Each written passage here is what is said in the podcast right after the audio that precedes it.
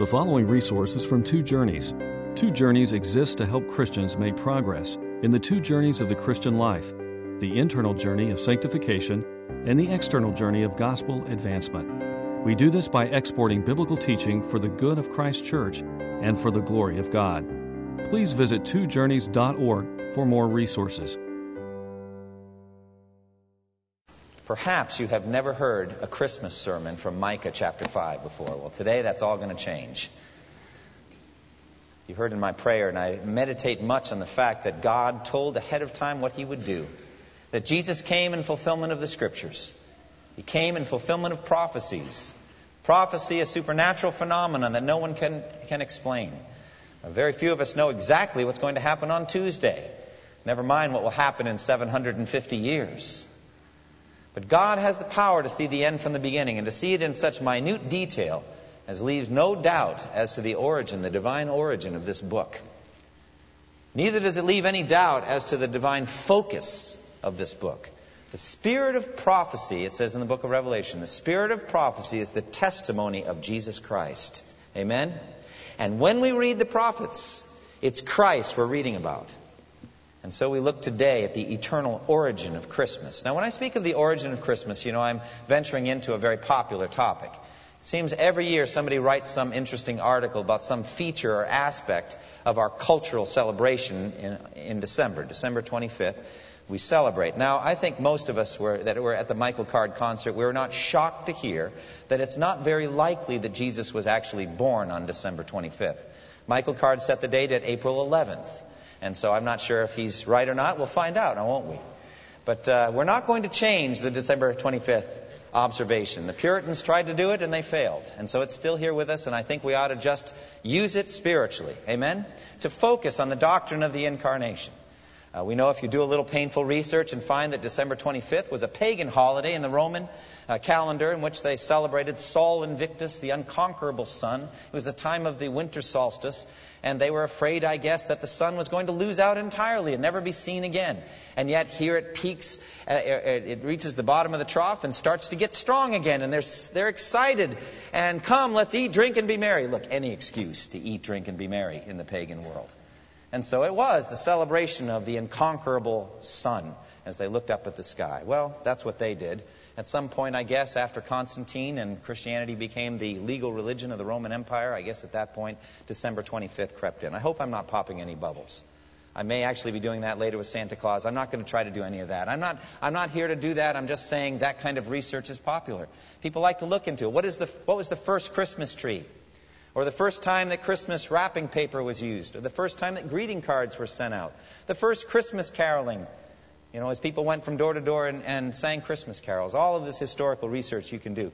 Uh, the origin of, the, of certain Christmas hymns, of knowing that it was Isaac Watts together with Handel. Eric, how can you have a better combination than that? Isaac Watts and George Frederick Handel. Joy to the world. Uh, you, can, you can read about this, or Good King Wenceslas. Who is he? And what is the Feast of Stephen? And what was he doing looking out over the Feast of Stephen? And what does it mean? You can do this kind of research, and that's fascinating to do. But here I want to speak about the origin of Christmas itself, or really the origin of the doctrine of the incarnation of the coming of Christ, the eternal origins, or the goings forth of Christ. In some of your translations, it speaks of the goings forth of Christ. The going forth of Christ, or the origin, the NIV gives it in Micah 5 2. Our text mysteriously states that Christ went forth. Now, that's what the Hebrew word means. He went forth. He went forth from heaven to earth. He left his rightful throne, a throne of glory, a place of power. And he, and he came and was born in the squalor, as we sing, of a stable. The poverty, the humility. He stood from that throne and took off, in some sense, his robes of glory Never his deity, for that is impossible. He is always God. He always has been God. He always will be God. But he took off the outward trappings of his glory and he laid them by and he came to earth, his goings forth. And so we're going to look back at the origins of that. What was the origin of Christmas? And I think Christmas naturally does that to us, doesn't it? It makes us think about time. Uh, many, many Christmas celebrations and movies and books uh, take people back in time to think of what it used to be like. You can do that personally for yourself. Think about what it was like when you were a child, your favorite Christmas when you were a little boy or a little girl. Specific gift that you received or perhaps didn't receive. Or maybe a sibling got it and you didn't, and you're still hurting over it all these many years later. Or uh, a time that you got something completely unexpected. Or, or a time that you went and took a trip and went to a relative, maybe that lived out in the country. They, they had a, a barn and a horse, and you got to smell the, the uh, straw of the stable. Or, or maybe a time when you were in college and you're finishing up your exams and you did your Christmas shopping in an unfam- unfamiliar urban setting and then brought your gifts home, and everybody was so glad to see you after having you been away for so many, um, so many months. Or, or as, as, parents, young parents, when you got to celebrate Christmas for the first time with your firstborn child, and you got one of those baby's first Christmas ornaments and put it on there and still look at it years later. It has the power to kind of transport you back in your own history, doesn't it? To look back across those special occasions. Or perhaps for me, I, I like uh, history, church history. Uh, you can look back at Christmases past. I don't just mean the ghost of Christmas past. I mean, it does that in, in Christmas Carol. But, but that we can actually look and see. It's a Wonderful Life gives you a little time capsule glimpse of what Christmas was like in, in December of, of 1945 when Harry Bailey comes back and he's clearly just at the end of, or perhaps 1946, when just at the end of his service there, at the end of World War II, he won the Congressional Medal of Honor. You get a little snapshot of what, black and white snapshot of what Christmas was like in America in 1945. Or you go further back, like I mentioned, to, uh, to uh, Christmas Carol and what uh, Christmas was like in London in, in the 1850s, let's say, and some of those movies that portray it with the horse-drawn carriages and the gas lanterns, and there's Ebenezer Scrooge walking through the city of London, muttering to himself, humbug about Christmas and all that. Some of you have those tendencies. I've had those tendencies a little bit from time to time, as the overwhelming busyness of the of the month can can uh, come along. But there is there's a glimpse of what Christmas was like back in uh, in the 1840s, or you can go further back to the colonial era to Williamsburg. Come to find out, they didn't do much for Christmas at all. Uh, they put a candle in the window and had a meal. New Year's was actually a bigger uh, celebration back then uh, than Christmas. It was seen to be more of a, of a Roman Catholic holiday, and it wasn't generally observed very much in, in the colonial times. Or you can go back to Bohemia, as I mentioned, with King Wenceslas and the Feast of Stephen, December 26th, and learn some things about that. Biblically, Christmas has the power to transport you back 2,000 years, doesn't it? And you can picture yourself uh, as if you were one of the shepherds and you're kneeling down and you're looking at the baby Jesus. And we see movies about, about the, the, birth of Christ as was out a year ago, or Jesus of Nazareth, or you just read the scriptures. And in your mind's eye, you can travel back in time. And our text does that for it. For us, as we think about Bethlehem and the fulfillment of the prophecy that was made. But you know, we're still moving in time because actually it was a prophecy, wasn't it? And so we go even further back in time to the time of Micah. And Micah lived in the 7th century BC, 7th and 8th century, so somewhere around 725 to 715 BC, around the time of Isaiah, the time of, of uh, Hezekiah and Jotham and Ahaz, the kings of Judah. That's when Micah prophesied, and he gave a prediction uh, about the birth of Christ that would happen over seven centuries later. And how did he do that? Because God alone knows the future. It's a glory that he holds to himself because he is the sovereign king of history. And he knows what's going to happen tomorrow, and he knows what's going to happen in 750 years from the time of Micah. He knows the end from the beginning. Because we have to go, our text, I believe, takes us even further back. It takes us back to the days of eternity. And if you want to know the origin of the incarnation of Christ, you have to go back to this phrase, the days of eternity. That's the origin of Christmas. The days of eternity. Now, what's that? So this morning I want to look at five questions that come out of Micah 5. First of all, who sent Christ? Second of all, where was he sent? Third of all, why was he sent? Fourth, when was he sent? And fifth, what are the final effects of his being sent? We're going to get all of that, or try to it, from just three or four verses from Micah. Can it be done? I think it can. First of all, who sent the Christ? Look at verse 2. But you, Bethlehem Ephrathah, though you are small among the clans of Judah, out of you will come for me one who will be ruler over Israel, whose origins are from of old, from ancient times. For me. It's just one little Hebrew word, li in the Hebrew. For me. That's what it means. Now, it'd be easy to say that it's for me. Jesus came for me. Don't do that so simply and so quickly. Just because it says me and you read it aloud doesn't mean me is you. You could do this when it says, Today in the city of David, a Savior has been born for you. I think you should find yourself there. Or in, in John uh, 17, when Jesus prays for those who will believe through the apostles' word, find yourself there. But don't find yourself in the me here in Micah 5 2. The me is the one who's speaking, the one who's issuing a decree, frankly, over Bethlehem Ephrathah. A kingly decree. He's making a statement about Bethlehem. But you, Bethlehem, he's speaking to Bethlehem. And he's making a pronouncement. And who has the right to do that but Almighty God? And so Almighty God is saying, For me will this king come. He will come for me, for my purposes. He will come for my glory. He will come to do what I tell him to do. And so who sent the Christ? It was the eternal Father. It was the God and Father of our Lord Jesus Christ. It was Almighty God who sent the Messiah. Now, what we get just in one Hebrew word here, we get openly taught in the Gospel of John and in many other places. But it's openly taught that the Father sent the Son into the world. John 5:23 Jesus said this. He who does not honor the Son does not honor the Father who sent him. John 6:57 As the living Father sent me and I live because of the Father so the one who feeds on me will live because of me.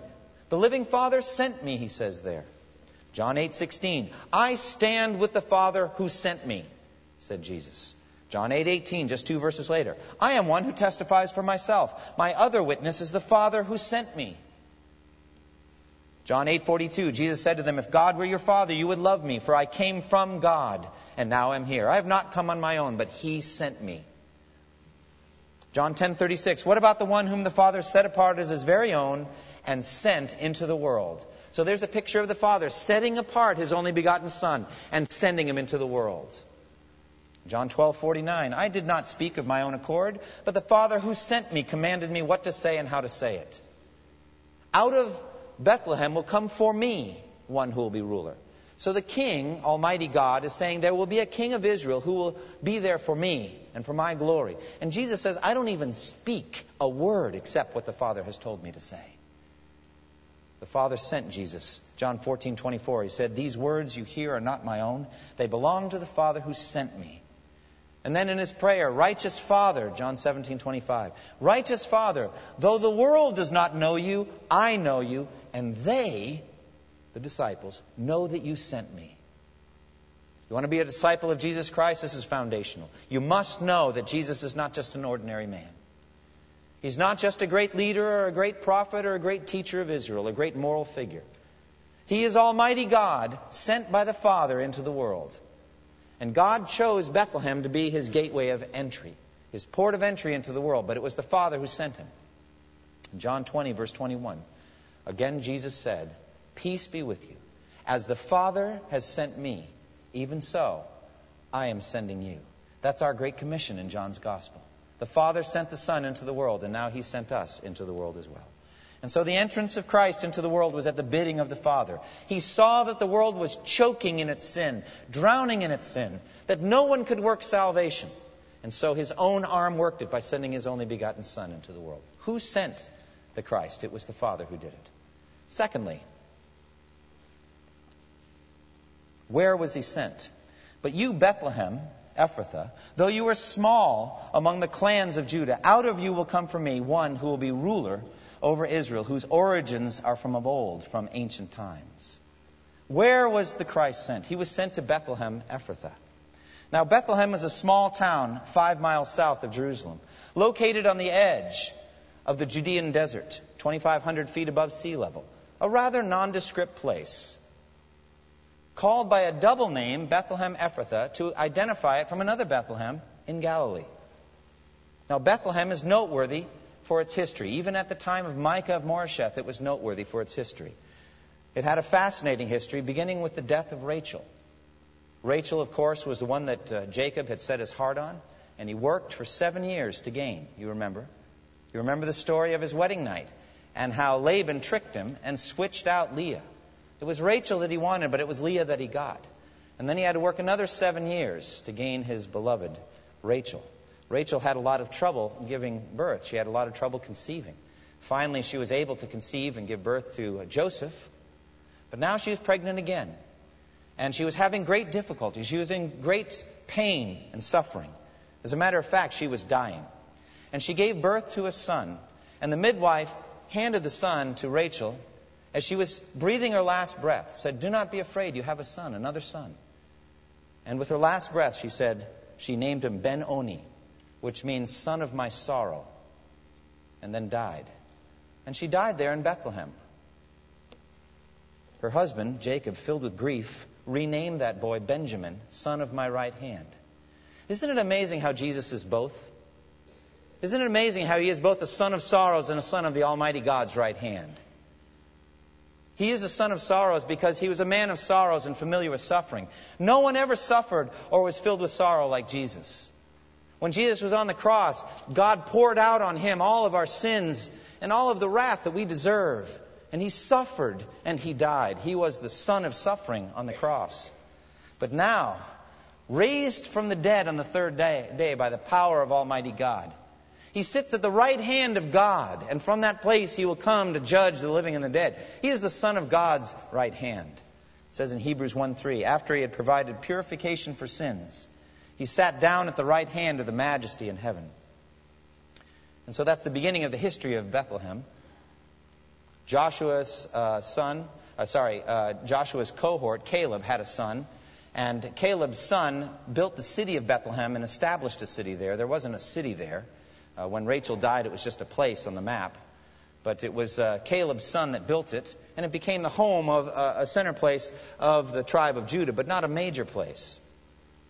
And there it was that uh, Naomi and Ruth returned to live in the book of Ruth.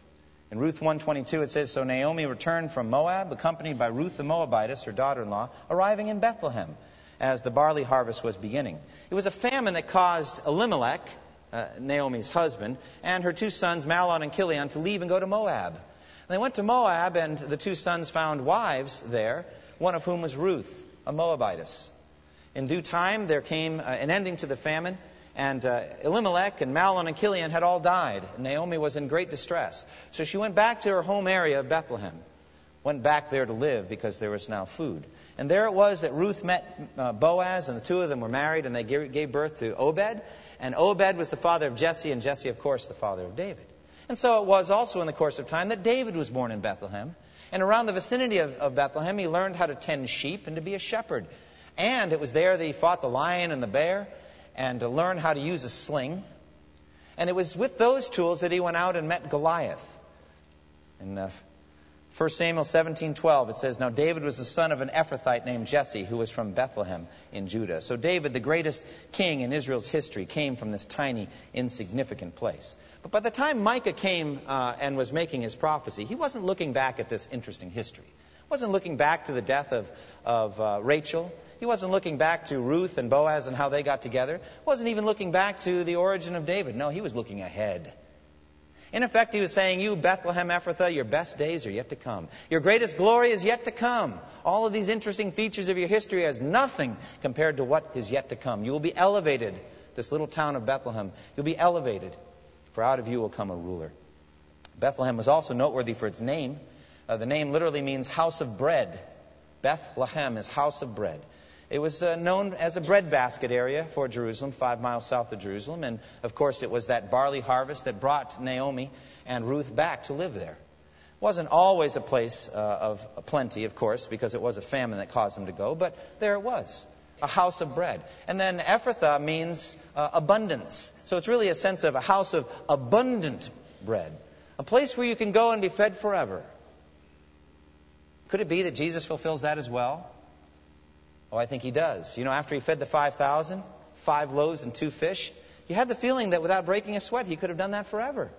He could have fed them forever. No more toil out in the, out in the fields and the vineyards. Just come to Jesus, and he'll feed you. The greatest chef in history, the freshest bread and the best fish. And he would feed you forever. And they came back the next day looking for the next meal. Isn't it funny how we cyclically get hungry? More so this time of year. I don't know what it is. So there's plenty to eat. When you come near Jesus, all you have to do is just come. And just like that, he can feed thousands without any effort. You remember how Jesus changed their whole way of thinking. He said, I tell you the truth, you're looking for me not because you ate the loaves and had your fill, or because I did the miracle, but because you ate the loaves and had your fill. He said, Do not labor for the food that spoils, but for the food that endures to eternal life. Get your eyes off of your stomach. I'm not here to give you that kind of bread. I'm going to give you a different kind of bread. John 6:35, Jesus declared, "I am the bread of life. He who comes to me will never go hungry, and he who believes in me will never be thirsty." Jesus has the power to satisfy you to the depths of your being forever and ever. He is the feast. He won't just spread a feast, he is the feast. And he will satisfy you deeply and richly. He says later in John 6, I am the bread of life. Your forefathers ate the manna in the desert, yet they died. But here's the bread that comes down from heaven, which a man may eat and not die. I am the living bread that came down from heaven. If anyone eats of this bread, he will live forever. This bread is my flesh, which I will give for the life of the world. Jesus is the Bethlehem. He is the house of bread. He is the one we come to and feed on forever and ever. And in his name we will live. Bethlehem is also noteworthy for its lowliness. But you, Bethlehem Ephrathah, though you are least among the thousands or the clans of Judah, not a noteworthy place, a small place, an insignificant place. God delights to do this. He chooses Gideon, the warrior, and he says, I am the smallest in my family, the least of my family. Our clan is the smallest. Why do you do this? Did the same thing with Saul. You know, he chose him, and he, and he immediately was small in his own eyes. God could have chosen Rome which is the center of the world at that point. He could have chosen uh, Athens, the center of the philosophers of the world. He could have chosen Alexandria or some other rich city, center of wealth. If he just wanted to stay within, within Judea, he would have gone to Jerusalem, the capital city, the palace of the great king. But instead, he goes to a tiny place, an insignificant place Bethlehem. God delights in elevating the lowly. It says in, John, in James 4 6, God opposes the proud but gives grace to the humble. And consider, uh, uh, concerning the, the way that the church in Corinth was made up, Paul takes this principle and elevates it up to the, be the way that God assembles his church. 1 uh, Corinthians 1, 26 through 29, he says, Brothers, think of what you were when you were called. Not many of you were wise by human standards. Not many were influential. Not many were of noble birth. But God chose the foolish things of the world to shame the wise. God chose the weak things of the world to shame the strong. He chose the lowly things of the world and the despised things and the things that are not to nullify the things that are, so that no one may boast before him. God delights in elevating the humble, choosing the small and lifting it up. Bethlehem finally was noteworthy for its fulfillment. Why was the Christ born there? Why was Jesus born in Bethlehem? Joseph and Mary lived in Nazareth, the other end of, of the country. Now, don't imagine that the prophecy wasn't well known. The prophecy was well known. It's quoted in, in Matthew 2 when King Herod had called together all the people's chief priests and teachers of the law. He asked them where the Christ was to be born. In Bethlehem in Judea, they replied, For this is what the prophet has written. But you, Bethlehem, in the land of Judah, are by no means least among the rulers of Judah, for out of you will come a ruler who will be the shepherd of my people Israel. Oh, they knew the prophecy. Quoted again in John uh, 7, 41 and 42. Uh, others ask, How can the Christ come from Galilee? Does not the scripture say that the Christ will come from David's family and from Bethlehem, the town where David lived? So everybody knew this prophecy. They knew that it would come from that he would come from Bethlehem. So Joseph would have been, I think, apart from a direct command of God, presumptuous to make sure that Jesus was born in Bethlehem. It would have been manipulative my son is going to be the Messiah. I'm going to see to it. That's not the way prophecy works. He would have just gone about his business in a normal way unless external circumstances conspired to make him go to Bethlehem. He wouldn't have taken upon himself in a, in a direct way to fulfill a prophecy. But something did force him to go, didn't it?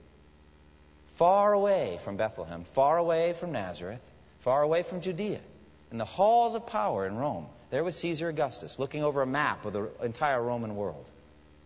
And two things motivated him, I think, to have a census. The two things were taxes, money, and distribution of power, troops. So, where were the population centers? How many people lived in a certain area? And where did the legions need to go? Power and pleasure. That's what rules the halls of power here in this world.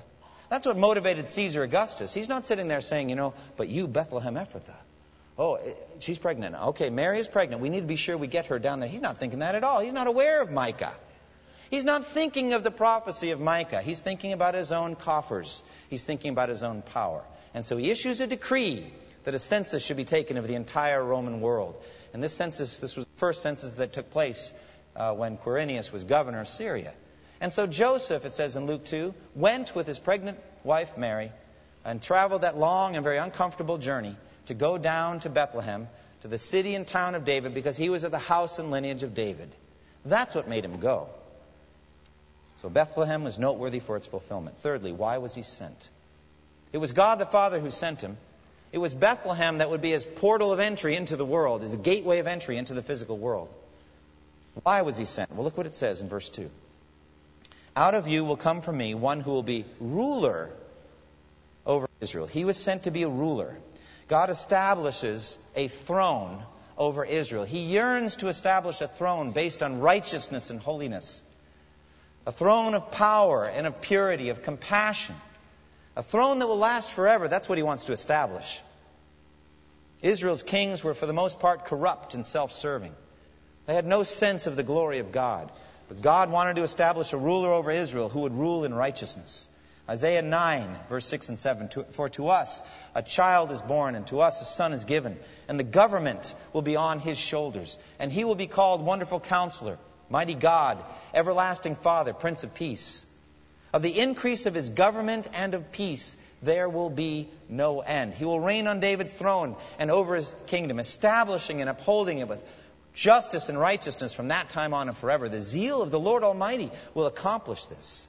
He wants to establish David's throne, and he wants to put his only begotten Son on it. He was sent into the world to be a ruler, to be a king. Hebrews 1, it says, But about the Son, he says, Your throne, O God, will last forever and ever, and righteousness will be the scepter of your kingdom. You have loved righteousness and hated wickedness, and therefore God, your God, has set you above your companions by anointing you with the oil of joy. He wants a throne based on righteousness established forever.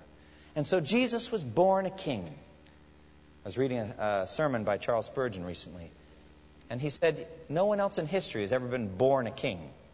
You're usually born a prince, and in due time you become a king. Jesus was born a king. And so the Magi said, Where's the one who has been born king over Israel? He was born the rightful king. He was sent to be a ruler. But he was also, according to verse 4, sent to be a shepherd. He will be a shepherd. The kings of Israel were called to be shepherds of the people, and David was the best fulfillment of this. As I mentioned, when he went out to fight Goliath, he went out with the tools of a shepherd boy. 1 Samuel 17:40 he took his staff in his hand, chose five smooth stones from the stream, and he put them in the pouch of his shepherd's bag. No wonder Goliath said, "Am I a dog? I'm here to harass the flock?" Yes, you are. You're a wild dog spiritually, and I'm here to be sure you don't harass the flock. He had a shepherd's heart. Those were his father's sheep. He was responsible for them, and he went out and fought. So when the time came for David to take the throne, 2 Samuel 5 2, the Lord said to David, You will shepherd my people Israel, and you will become their ruler. He is there to be a shepherd to the people. Now, not all of the descendants of David were good shepherds. As a matter of fact, most of them weren't. And so the prophets were sent to speak out against these false shepherds, these kings, and the way they shepherded Israel. Ezekiel 34, the word of the Lord came to me, Son of man, prophesy against the shepherds of Israel. Prophesy and say to them, This is what the sovereign Lord says Woe to the shepherds of Israel who only take care of themselves. Should not shepherds take care of the flock? You eat the curds. You clothe yourselves with the wool and slaughter the choice animals. But you do not take care of the flock. You have not strengthened the weak. You've not healed the sick. You've not bound up the injured. You've not brought back the strays or searched for the lost. You have ruled them harshly and brutally. So they were scattered because there was no shepherd. And when they were scattered, they became food for all the wild animals. This is what the sovereign Lord says I myself will search for my sheep and look after them. As a shepherd looks after his scattered flock when he is with them, so I will look after my sheep. And so Jesus was sent into Bethlehem to be a shepherd of God's sheep to be God's shepherd, to look after his people. So God raised up a righteous shepherd. Look at verse 4. He will stand and shepherd his flock in the strength of the Lord, in the majesty of the name of the Lord his God, and they will live securely, for then his greatness will reach to the ends of the earth. This is in direct fulfillment of the prophecy of Jeremiah 23, 5 and 6. The days are coming, declares the Lord, when I'll raise up to David a righteous branch, a king, who will reign wisely and do what is just and right in the land. In his days, Judah will be saved and Israel will live in safety. And this is the name by which he will be called, the Lord our righteousness. This is the one, the branch of David, who would shepherd the people and stand, and they would be secure. Jesus is this good shepherd. Jesus is the good shepherd who was sent into the world in Bethlehem to be the shepherd of the people. Listen to this in John chapter 10. I am the good shepherd. The good shepherd lays down his life for the sheep. The hired hand is not the shepherd who owns the sheep. So when he sees the wolf coming, he abandons the sheep and runs away. Then the wolf attacks the flock and scatters it. The man runs away because he is a hired hand and cares nothing for the sheep. I am the good shepherd. I know my sheep, and my sheep know me, just as the Father knows me, and I know the Father. And I lay down my life for the sheep.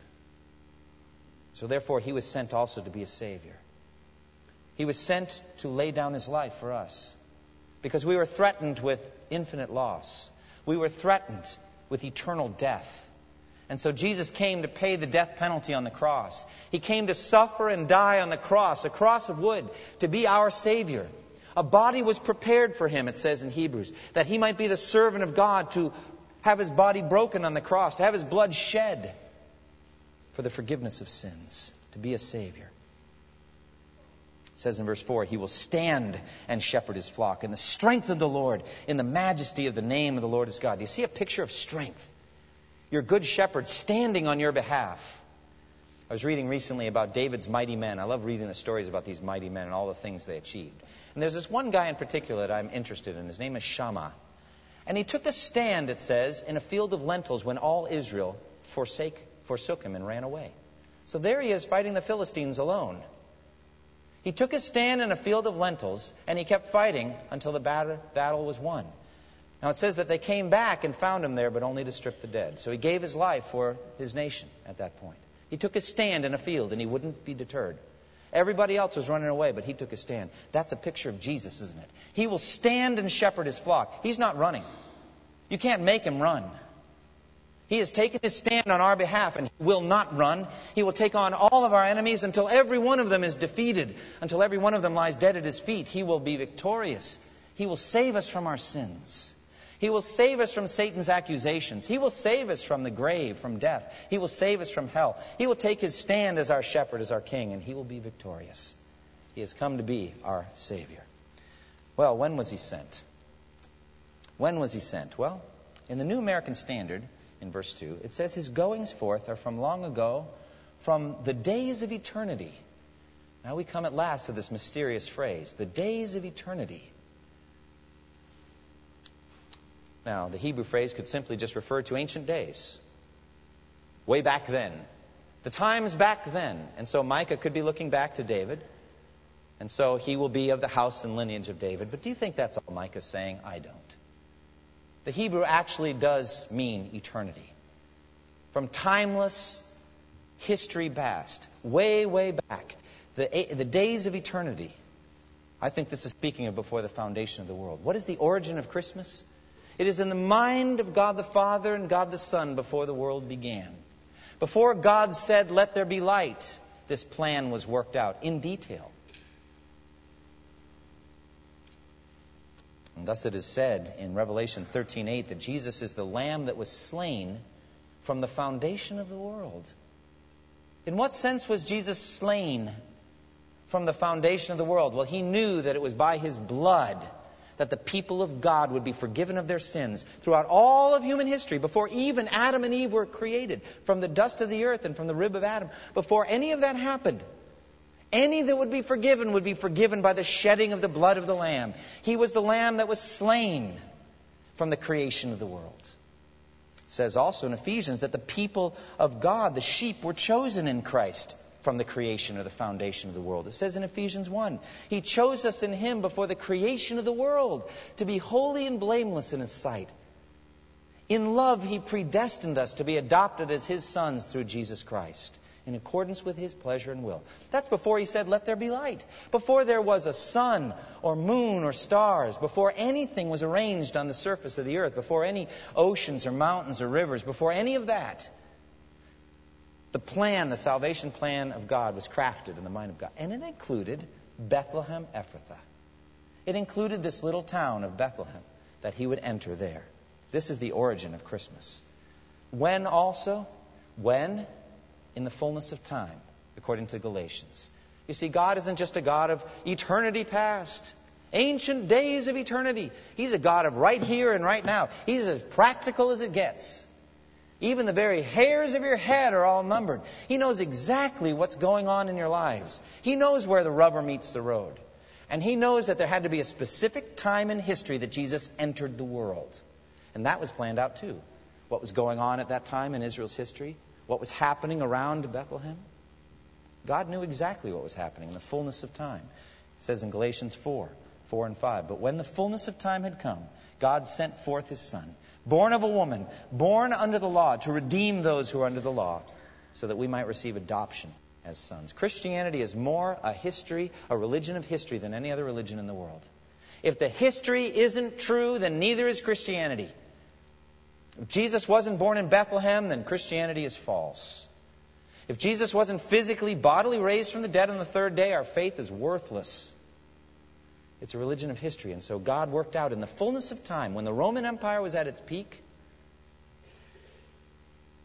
when the Jews had been scattered, when Moses was being read in synagogues all over the Roman world, when there was a system, an economic system of trade and, and all of that, at that time, when the whole world was at peace under the Pax Romana, when Caesar would be sitting on that throne, that's when Jesus was born.